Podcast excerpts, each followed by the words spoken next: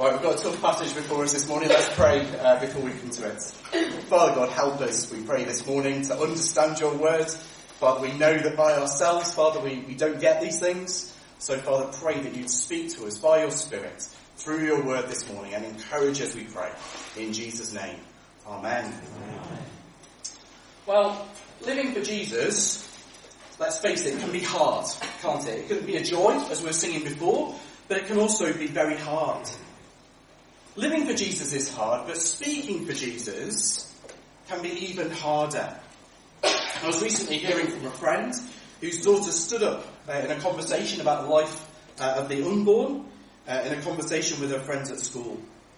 Uh, those people then told her they were no longer her friends, wouldn't talk to her. One of them later, uh, when no one was looking, held her hair back and punched her in the face because of what she'd said.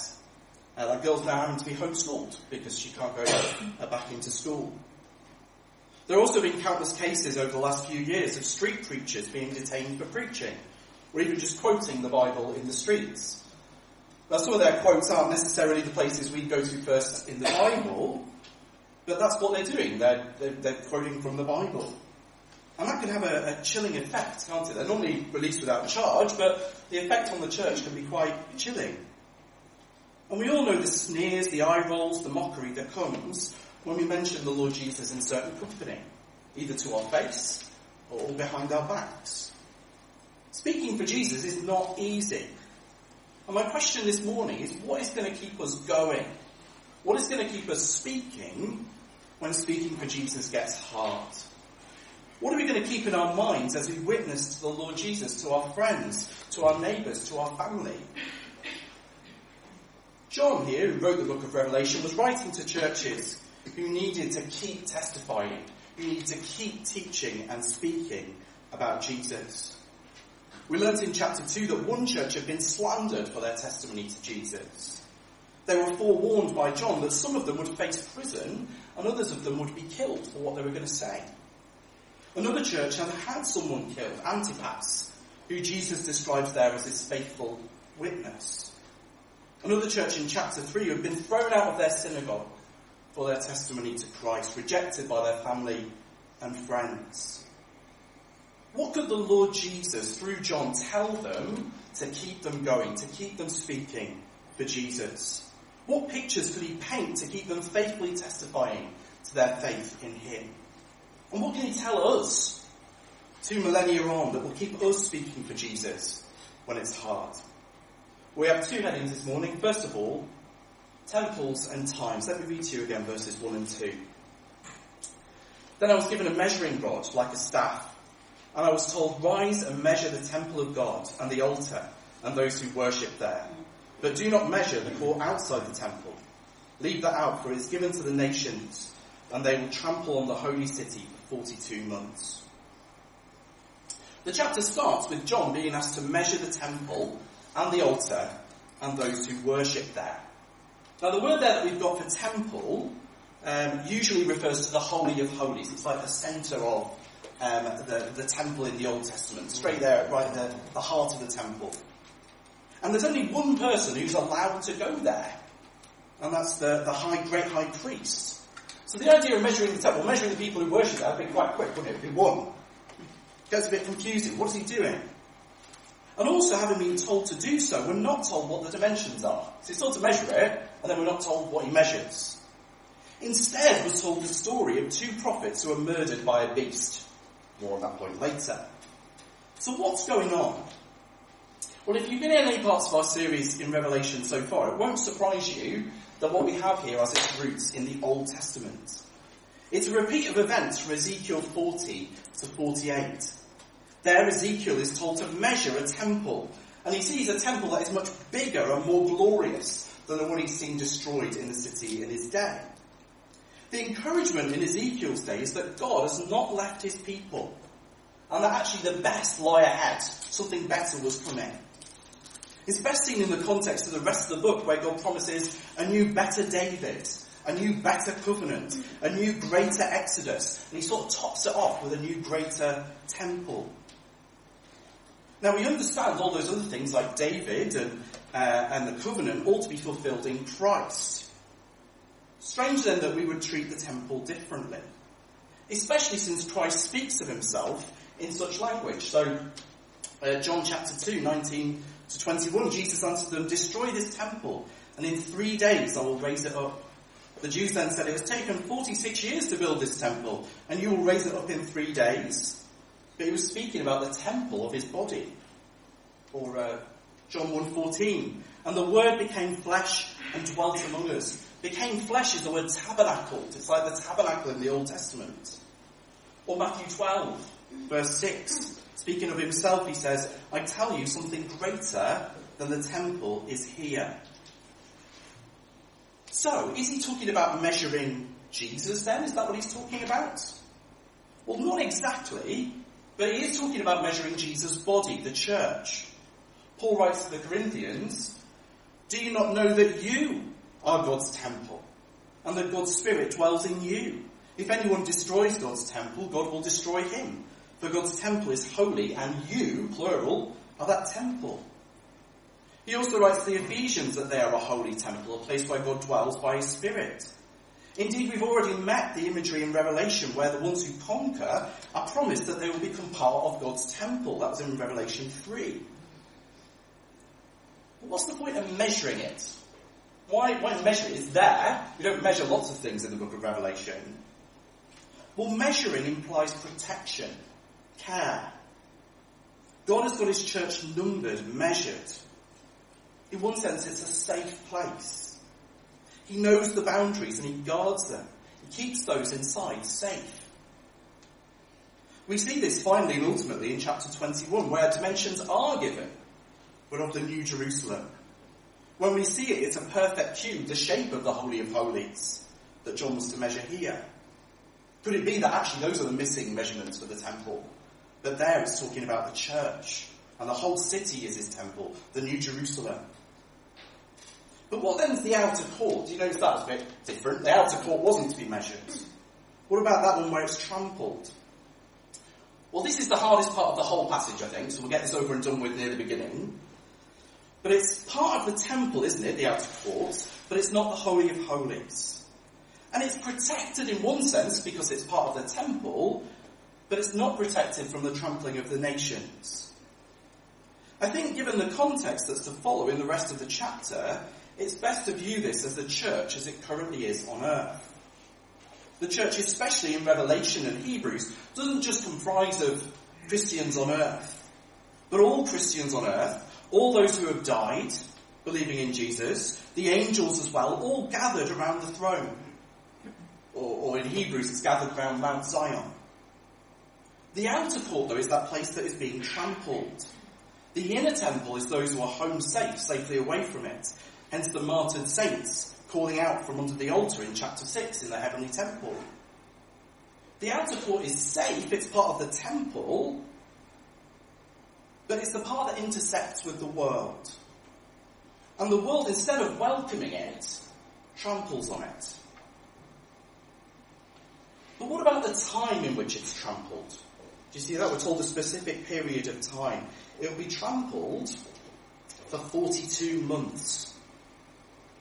That's the same as the 1,260 days, uh, which we meet in the, re- uh, in the next verse, and also three and a half years, uh, which we'll meet elsewhere. The original is three, uh, three and a half years, and we meet it in Daniel 7. Uh, we'll come to that in a minute. Now, there are those who look at this as a literal three and a half year time period, and they sort of want to look back through history and try and find a period of time of three and a half years. So the temple desecration by a guy called Antiochus Epiphanes, that's three and a half years. Nero's persecution of the church in AD 64, three and a half years. The Jewish rebellion in AD 66, three and a half years. Some people see it as a literal three and a half years in the future, so we don't know exactly when it is. Jesus' earthly ministry was about three and a half years. So it's quite difficult to sort of pinpoint one particular place. There are those who look for a literal understanding but use the year for a day principle. So that would be 1,260 years that we're talking about. Um, there are 1,001 versions of this. This is the most, most popular method historically. And it basically becomes a game almost of finding two events that are sort of 1,260 years uh, apart. Um, of course, if that period ends in the future, you don't actually know when it starts until you get to the end of it. So it gets very complicated. Historically, it's been most often given as the dominance of the Roman Catholic Church before the Reformation. That was the sort of norm for that one. But the problem with all of these options is that you basically need a history degree, don't you, to get your head round it. And that surely can't be right. God has actually given us a book to understand, hasn't he? And it should be understandable in itself. It's my conviction that the Bible is understandable on its own terms. So in other words, if there was a malfunction on desert island discs, and we ended up with just a Bible on a desert island, then we should be able to basically read it from itself. We should be able to understand it without having to go to all these other different books. Now you may not need a history qualification, but you may need a maths one. I know we've got a lot of former maths teachers, so we should be alright uh, this morning. Here it's made slightly less difficult. Here's what it is. Here's those three and a half years on what they're all about. You take seven, which we see all the time in the book of Revelation, meaning complete, whole, perfect, and you divide it by two. There you go. And if my maths is right, that's three and a half. Three and a half. If we take seven years as being the whole of time, if you like, the years as perfect, whole, complete, then three and a half is half of all time. Now that sounds crazy. You ever heard of splitting time in two? So I'm being slightly sarcastic if you think about it. BC, AD, is exactly what we've done. In our Bibles, there's the Old and New Testament. We split it in half. What event could possibly split history into two halves? Well, it's the coming of the Lord Jesus, isn't it? If that were the case, then the period in which we live now is that three and a half. It's the second half of history. Maybe not the exact number of years as the first half, but the second time, the second set, the second stage in history. The time from Jesus until the end. Which fits with what we see and what we will see in future weeks. This is a period of time where the nations trample, but the prophets continue to prophesy as we'll see where the world gloats over the destruction of believers, but it ends with their vindication and resurrection. In the book of Daniel, where we first get this time period, it's mentioned in that time that the saints are given over to the hand of the beast. But it's also mentioned in Daniel 12. This is what it says. There's a time of trouble such as there has never been since a nation, since there was a nation until that time. But at that time your people shall be delivered, everyone whose name is found written in the book. And many of those who sleep in the dust on the earth shall awake, come to everlasting life, and some to everlasting contempt. And those who are wise shall shine like the brightness of the sky above, and those who turn many to righteousness, like the stars forever and ever. That's the age that we live in. People turn to Christ. People coming to life spiritually. This is the age that we're in. This is the age the original readers lived in as well. The time that we're talking about is now. So what do we learn about it? Well, that's our second point. We've only got two points this morning. Our second point. Let me read you verses 3 to 10. And I will grant authority to my two witnesses, and they will prophesy for 1,260 days clothed in sackcloth. These are the two olive trees and the two lampstands that stand before the Lord of the earth.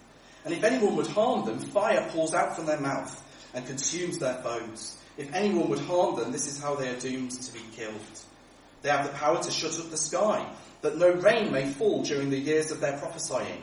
And they have the power over the water to turn them into blood, and to strike the earth with every kind of plague as often as they desire. And when they have finished their testimony, the beast that rises from the bottomless pit will make war on them and conquer them and kill them. And their dead bodies will lie in the street of the great city that symbolically is called Sodom and Egypt, where their Lord was crucified. For three and a half days, some from the peoples and tribes and languages and nations will gaze at their dead bodies and refuse them a place to be uh, placed in a tomb. And those who dwell on the earth will rejoice over them and make merry and exchange presents, because the two prophets have been a torment to those who dwell on the earth. We're introduced here to two characters. They're described as witnesses in verse 2, olive trees in verse 3, lampstands in verse 3, and then prophets in verse 10. Weaknesses we've met before. in the book of Revelation. The word in Greek is martyres. It's where we get our word martyr from. And it's used to describe Jesus in the opening chapters. It was also the same word that was used to describe Antipas, who had died witnessing to the Lord Jesus. It doesn't at this point have that idea of someone who's going to die, like we have our word martyr, but it's clear why it becomes associated with that and what happens. Olive trees and lampstands are used in Zechariah chapter 4. There they seem to refer to a guy called Zerubbabel and a guy called Joshua. They were governor and high priest after the exile. Zerubbabel was a descendant of King David, and Joshua was a descendant of Aaron, the high priest. And they are pictured standing in the temple that they were about to rebuild. The lampstands constantly supplied with oil from the olive trees that were there as well. We've already seen, though, lampstands in the book have been used to represent churches. Some have gone as far to suggest that the two lampstands are the churches in Revelation 2 and 3 who have remained totally faithful to Christ. Though it seems unlikely with it going back to Zechariah before that. They're also pictured here as prophets. And if you think about it, if you read the language here, two quite specific ones, though sort of split between the two of them. They can stop rain, which sort of sounds a bit like Elijah, doesn't it, in 1 King 17. But they can also turn the water to blood and bring plagues, like Moses in Exodus 7 onwards. Indeed, the trumpets that we've been seeing in this section have reminded us of the plagues in Egypt. Moses and Elijah are the two that appear with Jesus at his transfiguration. They were sort of the prophets par excellence of the Old Testament. They were the ones that you would go to. And they were the only two in the Old Testament that God appeared to by letting his glory pass before them. We actually had the verse uh, before from Gareth uh, for Moses. I didn't know he was going to do that. But Elijah has a similar experience. And here, these two lampstand prophet olive tree witnesses, they're described as prophesying throughout the passage. That's what they're doing. That's their job. So who are they? Well, they continue the interlude about the church that we started in chapter 10 last week. There, John, on behalf of the church, was told to prophesy to the nations. And here we see the church prophesying to the nations in the outer court of the temple, so to speak. They witness and prophesy. They're witnesses, which is why there are two of them. In the Old Testament, all testimony must be established by two or three witnesses. If you're going to have witnesses, you have to have more than one. And they prophesy. And notice here, this isn't about predicting the future. That can be part of prophecy. But it's not the heart, really, of what that's about. Their prophetic witness was in sackcloth, the clothes of repentance. Their power was plagues, the trumpet calls of repentance that we've seen through this section. Moses and Elijah, who they're modelled on, don't spend much time predicting the future if you look at their ministries. Even with the great drought, Elijah doesn't just predict it, he's given power to start and stop it. The ministry of a prophet then is to speak God's message to challenge the world with God's word. That's what Moses did with Pharaoh. That's what Elijah did with Ahab. And if you think back to both of them in those situations, they were not liked for it, were they? and their ministry in this passage lasts that length of the three and a half years that we were talking about. They persevere, they go all the way through to the end. And whilst they enjoy a degree of protection by the words of their mouth, they are persecuted persecuted by a beast who makes war on them. This picks up on Daniel 7, where the horn of the beast makes war on the saints. Eventually, these guys are killed by the beast, in the same place Jesus was killed. Now, that could be in Jerusalem, though the way it's described, it sounds more like Babylon, which we'll see as we go through the book, is pictured as this place. It could just be here to associate their deaths with Jesus' deaths. They will look remarkably similar. And do you notice that when they die, the world looks on approvingly? They make merry and swap presents. Well, sounds a bit like Christmas when I was reading through it. You know what I mean? It's like I always do at Christmas time. Oh, it's Christmas. They're so happy. And they deny them proper burial. This has happened through history to believers too. John Wycliffe, often called the morning star of the Reformation and a Yorkshireman. After he died, his body was exhumed by the Pope, burnt, and his ashes were thrown into the River Swift in Lutterworth. Similar happened to Jan Hus's remains in Bohemia, one day Czech Republic, or Czechia as it's now called. Countless others who were burnt at the stake were denied proper burial. But that's not the end of the story. It sounds sad at that point, doesn't it? But Have a look at verses 11 to 13. But, after three and a half days, a breath of life from God entered them, and they stood upon their feet, and great fear fell on those who saw them. Then they heard a loud voice from heaven saying, Come up here! And they went up to heaven in a cloud, and their enemies watched them. And at that hour there was a great earthquake, and a tenth of the city fell. Seven thousand people were killed in the earthquake, and the rest were terrified and gave glory to the God of heaven. At the end of the three and a half days, we'll come back to that in a second, the prophet witness olive trees are resurrected and ascend into the clouds. Just as Jesus' body lay dead for three and three days, and he ascended into the clouds. They follow in the path of their master. Three and a half days might be a reference back to Jesus' body, three day wait in the tomb, or more likely another way of referring to that same period of time that we're talking about, three and a half, in the same passage. It's quite a coincidence if that was uh, just there. In the midst of so much symbolism, meeting three and a half won't be a coincidence, will it? And a tenth of the city falls and 7,000 die. Disaster ensues for the city. A lot of people die, the right number, that seven there. But most of the city remains standing for now. So if all this is telling us about the church, what is it telling us? Well, it's telling us three things. Number one is that our role as the church is prophetic witness in the world. This really is an extension of last week's point, but it's because this is the same part of the book, it's the same interlude, the same section. The role of the church in the world is to witness prophetically to the world. That doesn't mean we'll go about predicting the future, that's not what these guys are doing, but it does mean, like them, we'll speak God's truth to the world, to the small, to the great.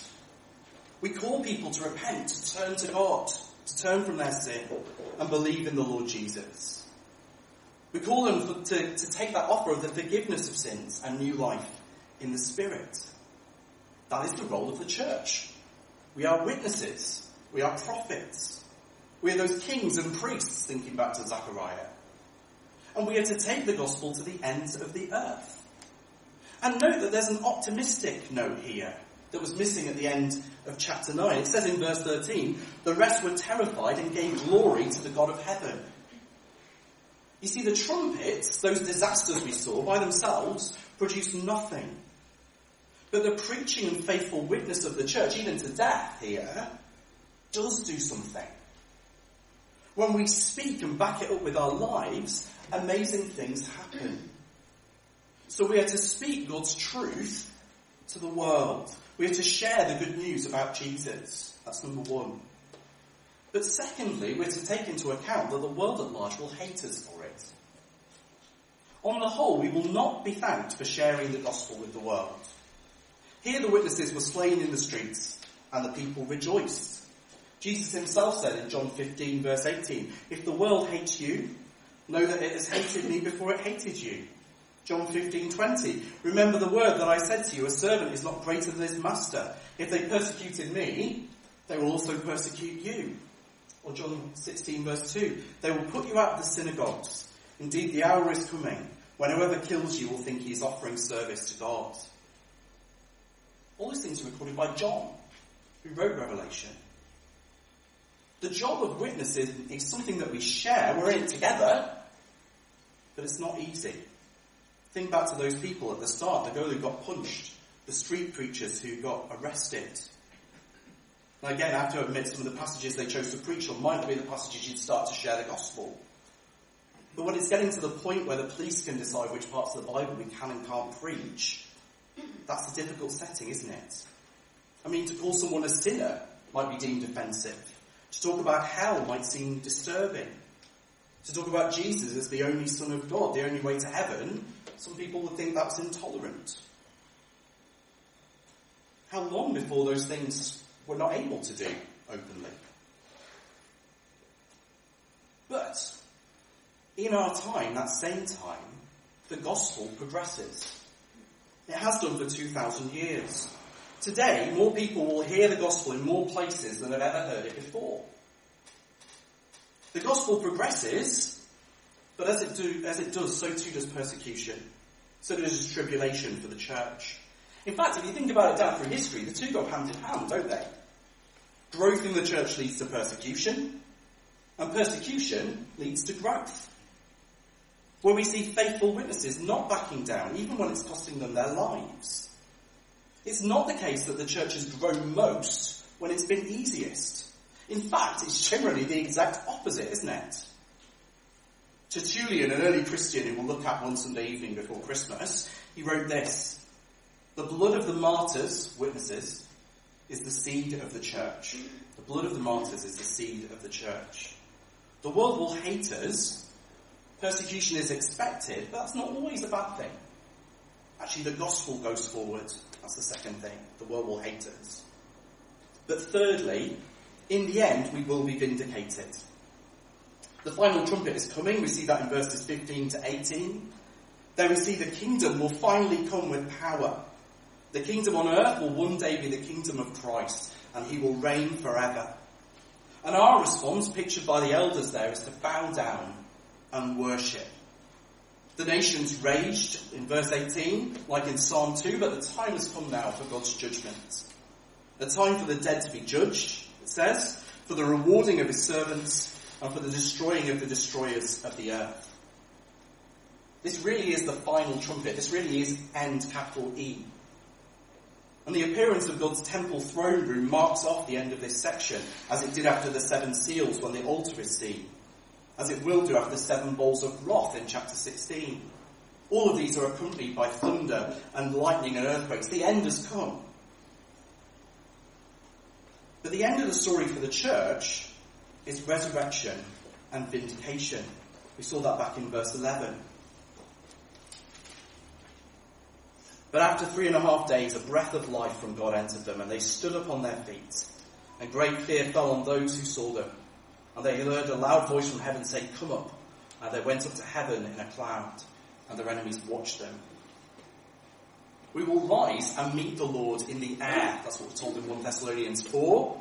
We'll descend back to earth again, but before we do, we'll follow the pattern of Christ, ascending through the clouds. We died with him, we rise with him we'll ascend like him and we'll spend eternity with him. Isn't that a great thought? That's how it ends for us.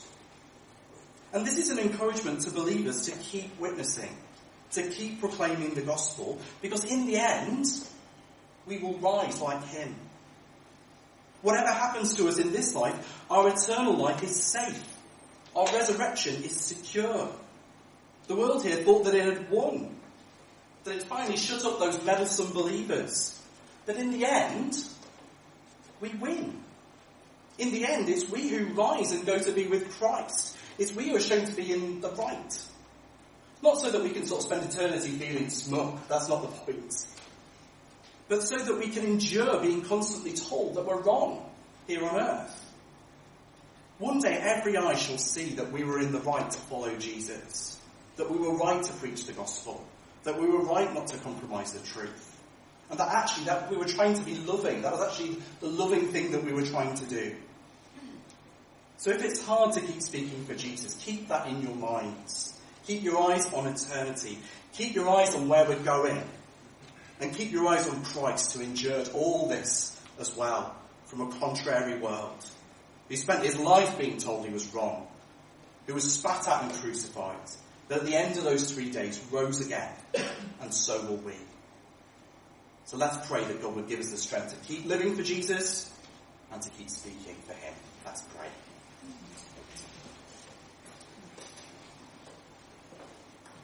Father God, we, we admit we find it hard in our world. Father, we find it difficult. Father, we want to love people. We want to share the good news with them, Father, but it's difficult. So, Father, in those difficult situations, keep us uh, heavenly minded, Father. Keep us focused on what is to come. Again, not so that we can be smug, but Father, so that we can endure. Father, keep us faithfully preaching. Help us to be like those faithful witnesses and to keep preaching, to keep going, to keep prophesying. And Father, thank you that we have that wonderful future with the Lord Jesus to look forward to. We thank you for this in Jesus' name. Amen. Amen.